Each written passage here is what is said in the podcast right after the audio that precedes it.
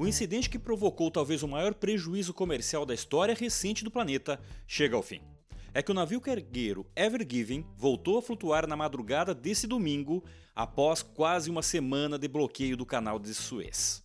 Mas o que isso impacta na vida cotidiana das pessoas? E por que foi dispensada tanta atenção assim para este pequeno, grande problema? Quer saber mais? Quer entender por que o canal de Suez é tão importante, inclusive, para a nossa vida cotidiana? Então ouça esse podcast até o final que eu vou falar um pouquinho sobre o canal de Suez, a sua importância e também, claro, como foi feito para desbloquear, como foi feito para desencalhar o Ever Given lá no canal de Suez. Eu sou Fernando Pitti e esse é o podcast Classe Tech, onde educação e tecnologia são as temáticas norteadoras dos nossos programas.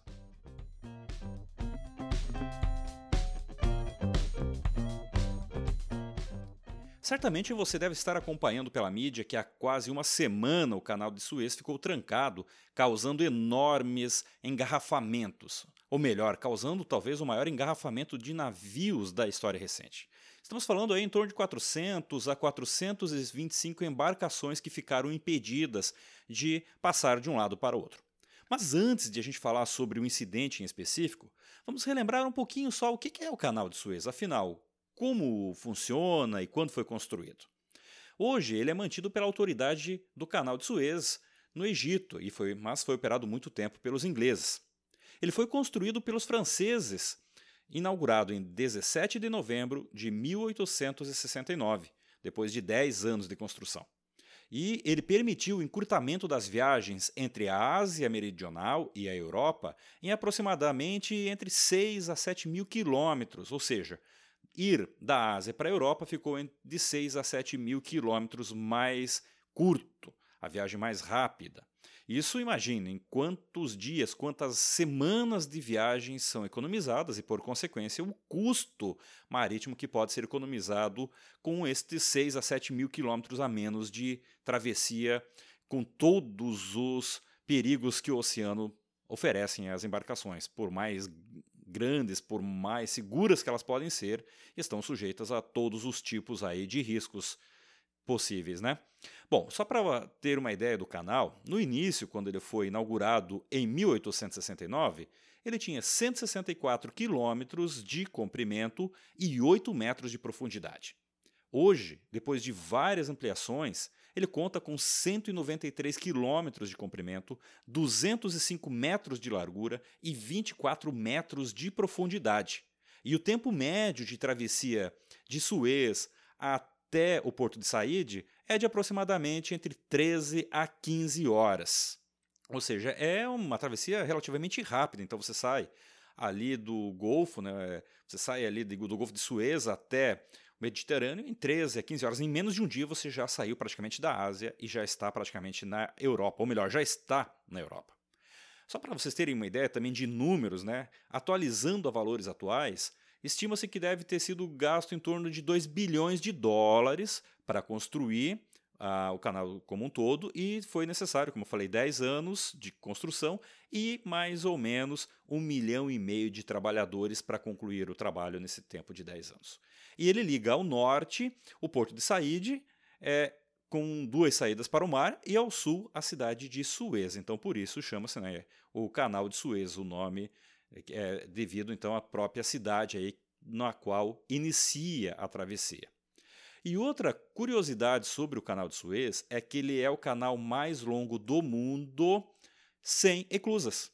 Assim como observado no canal de, do Panamá, também é uma travessia de um oceano para o outro, porém ali, no Panamá tem eclusas, ou seja, o navio precisa ir até um pedaço, daí ele é elevado com o bombeamento de água para dentro da eclusa, ou a retirada de água da eclusa para que ele se eleve ou é, baixe ao nível do mar, né? porque ele faz a travessia fora do nível do mar. Já em Suez, não. A passagem é toda ao nível do mar, ou seja, não tem nenhuma eclusa. Da entrada em Suez até Said, o mar flui livremente de um lado para o outro sem nenhuma interrupção. E agora falando sobre a sua relevância no comércio mundial. Só para vocês terem uma ideia, estima-se que de 10 a 12% de todo o comércio global passe por ali. Só em 2020 foram quase 19 mil navios que cruzaram o canal de Suez. Ou seja, dá uma média aí por volta de 51 a 52 navios a cada dia, a cada 24 horas. 50 navios passando pelo Canal de Suez por dia. Isso, quando trazido para o incidente específico, como eu falei na abertura do programa, estima-se que de 400 a 425 embarcações ficaram paradas esperando a sua vez de atravessar estes 193 quilômetros do canal que liga de Said, Porto de Said, a Suez, por conta deste incidente com a embarcação, com o mega navio, com o mega cargueiro Ever Given. O prejuízo estimado para estes quase, ou para estes mais de 420 embarcações ali, estimava-se, estimou-se que aproximadamente 9,6 a 10 bilhões de dólares a cada dia de bloqueio. Imagine, a cada segundo de bloqueio nós estamos falando de milhões de dólares de prejuízo para todos. E esse prejuízo não é só para as empresas transportadoras e seguradoras, mas para todos nós. A gasolina, que no Brasil já está custando o olho da cara, pode aumentar ainda mais por consequência de praticamente essa semana de interrupção no canal de Suez.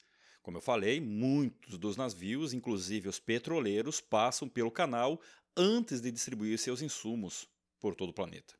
E falar em insumos, os insumos utilizados para produções de itens de primeira necessidade, maquinários e produtos de todos os fins e finalidades passam também pelo canal de Suez. Muitas vezes é, você já deve ter observado que compra produtos lá da China, mas eles vêm ali da Suécia é, e outros países aí da Europa. Mas como pode ser isso se você comprou da China? Porque eles têm o entreposto na Europa, ou seja, tu comprou da China, o navio vai trazer até a Europa e da Europa vem para o Brasil.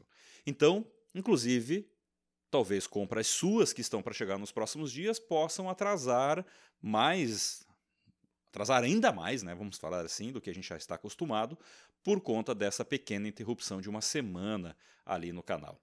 Então vejam, tudo que acontece no planeta está diretamente impactado, está diretamente sobre a influência do comércio que passa por Suez. De cada 10 produtos comercializados, um passou por Suez. Então não se surpreenda se nos próximos dias a gente sentir dificuldades e falta de produtos nos supermercados ou ainda aumento de gasolina e outros insumos por conta desta interrupção que levou praticamente sete dias, mas agora de três a quatro dias até que se volte a normalizar todo o trânsito, todo o tráfego de navios ali pelo canal.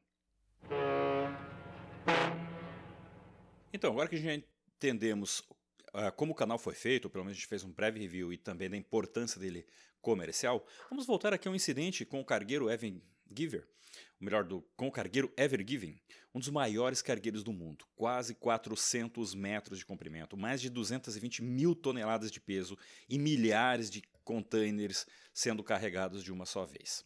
Então, o que, que aconteceu? A gente não sabe exatamente, pelo menos até o momento, não se tem certeza exata do que fez com que o cargueiro acabasse virando e encalhando numa das margens do canal, mas sabe-se que no dia tinha ventos muito fortes e também tempestades de areia. E também, junto com isso, especula-se que possa ter havido erros humanos ou até mesmo erros técnicos que fizeram com que o navio acabasse encalhando. Bom, o fato é que ele encalhou, ele atravessou no canal de Suez. Se você não acompanhou, se você não viu, eu te convido também a assistir um vídeo que eu preparei lá no YouTube, youtube.com.br Fernando Pitt, que eu falo também sobre esse evento, e tem lá algumas fotos do navio encalhado, então do mega cargueiro encalhado. E só para a gente ter uma ideia, eu falei, né, então 400 metros de comprimento, 220 mil toneladas, milhares de containers sendo carregados de um lado para o outro do planeta ao mesmo tempo, vocês têm ideia de quantas pessoas são necessárias para fazer esse mega navio funcionar? 25 tripulantes. Isso mesmo. Só 25 tripulantes conseguem fazer com que esse mega navio, esse monstro dos mares, possa se deslocar de um lado para o outro. Isso nós estamos falando desde o capitão até o cozinheiro. Então, 25 tripulantes para tocar o navio inteiro. Como é possível isso? Pura tecnologia satélites, rastreamento por satélite, automação e tudo mais. Então, 25 tripulantes era o número de tripulantes que estavam presentes no navio durante o incidente. E voltando agora para a operação de desencalhe, né, como eu falei na abertura, tem curiosidade de saber, tá, navio é importante, carrega milhares de contêineres ao mesmo tempo, com apenas 25 tripulantes. O canal de Suez foi construído em 869, 1869 e tem uma importância comercial de praticamente 10% da economia mundial passar por ali. Agora, como que foi desencalhado esse navio? Bom, o navio ele foi desencalhado utilizando várias técnicas e, por fim, a Lua foi quem ajudou a desencalhar o navio. A Lua? Sim, a Lua. Então, olhem só, dragas trabalharam diuturnamente é, limpando areia e lama ao redor ali do casco da embarcação. Os guinchos do próprio Ever Given também foram utilizados para fazer a tração tentando mudar o curso dele, ou seja, desencalhar, fazer com que ele virasse novamente e voltasse para o leito, para o centro do leito do canal. E também muitos rebocadores Uh, foram aplicados nessa hora, fazendo então um processo de empurrar de um lado e rebocar do outro. Tudo isso foi fazendo com que aquela lama, aquela areia que estava prendendo o casco começasse a ficar menos densa, ou seja, ter menos material ali prendendo ele e também forçando ele para em direção ao centro do leito do, do canal de Suez. E, como eu falei, no final de tudo, a lua, a lua cheia e com ela a maré alta acabou facilitando com que ele pudesse se elevar, então com a maré alta já tinha sido um pouco limpo, né? já tinha se tirado a areia e a lama que prendiam uma parte do casco, mais os rebocadores, mais o guincho do próprio, os guinchos né, do Every Giving e mais a maré é, alta que veio com a lua cheia, fizeram com que o navio pudesse novamente flutuar e, em consequência disso, graças a isso, a esses trabalhos conjugados e com o apoio da própria Lua, o navio, depois de seis dias, flutuou e pôde ser rebocado novamente para fora do canal. Ele veio é, sendo rebocado até um pedaço, depois, com os próprios motores, ele seguiu viagem e desobstruiu o canal de Suez após seis dias totalmente fechado, ou seja, praticamente uma semana de bloqueio e bilhões de dólares de prejuízo comercial que talvez, e por certo, chegarão até nós. Ou seja, canal de Suez é fechado aí por conta de um navio que encalha e nós provavelmente indiretamente vamos pagar a conta.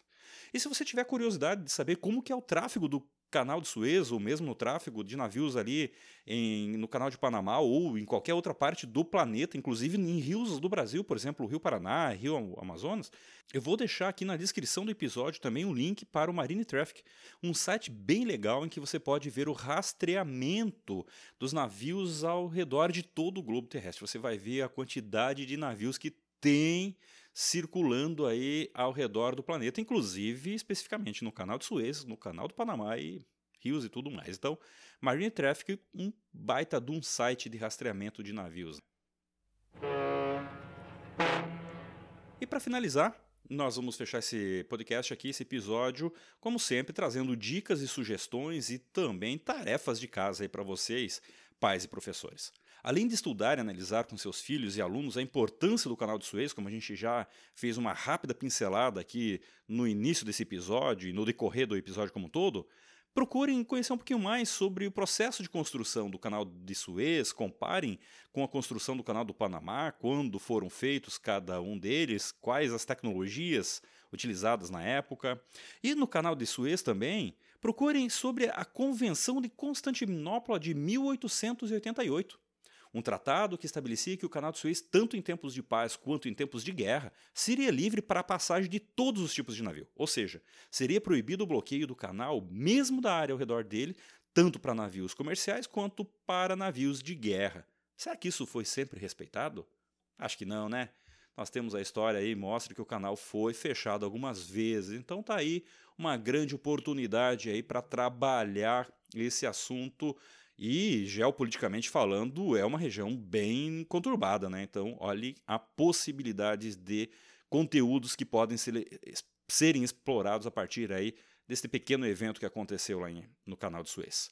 E também explorar, como falei, essas questões geopolíticas da região, a presença inglesa e francesa na região até por volta do, da Primeira e da Segunda Guerra Mundial, a própria a construção do canal, e também tantos outros temas que estão relativamente envolvidos. Inclusive, a gente pode trazer conhecimentos das ciências exatas, como física e matemática, nesses estudos. Então, há uma riquíssima oportunidade de trabalho em praticamente todos os conteúdos, história, geografia, matemática, física, para a gente trabalhar em sala de aula ou mesmo nas salas de casa, apenas com um pequeno incidente que aconteceu incidente, ali em Suécia, ou seja, um pequeno grande incidente, né? E você, gostou desse conteúdo? Gostaria de opinar ou contribuir com outras pautas aqui para o Classe Tech?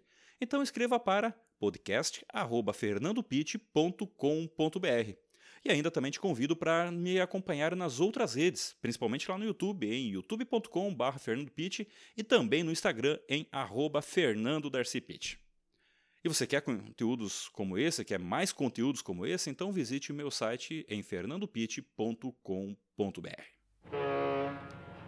Mais uma vez, meu muito obrigado a você, ouvinte, pelo download desse episódio, por compartilhá-lo com seus amigos, professores, alunos e todos seus colegas. E não se esqueça, siga o nosso feed e também deixe suas estrelinhas se estiver aí, ouvindo aí pelo Apple Podcast ou por outro aplicativo que seja. Um grande abraço e até a próxima semana.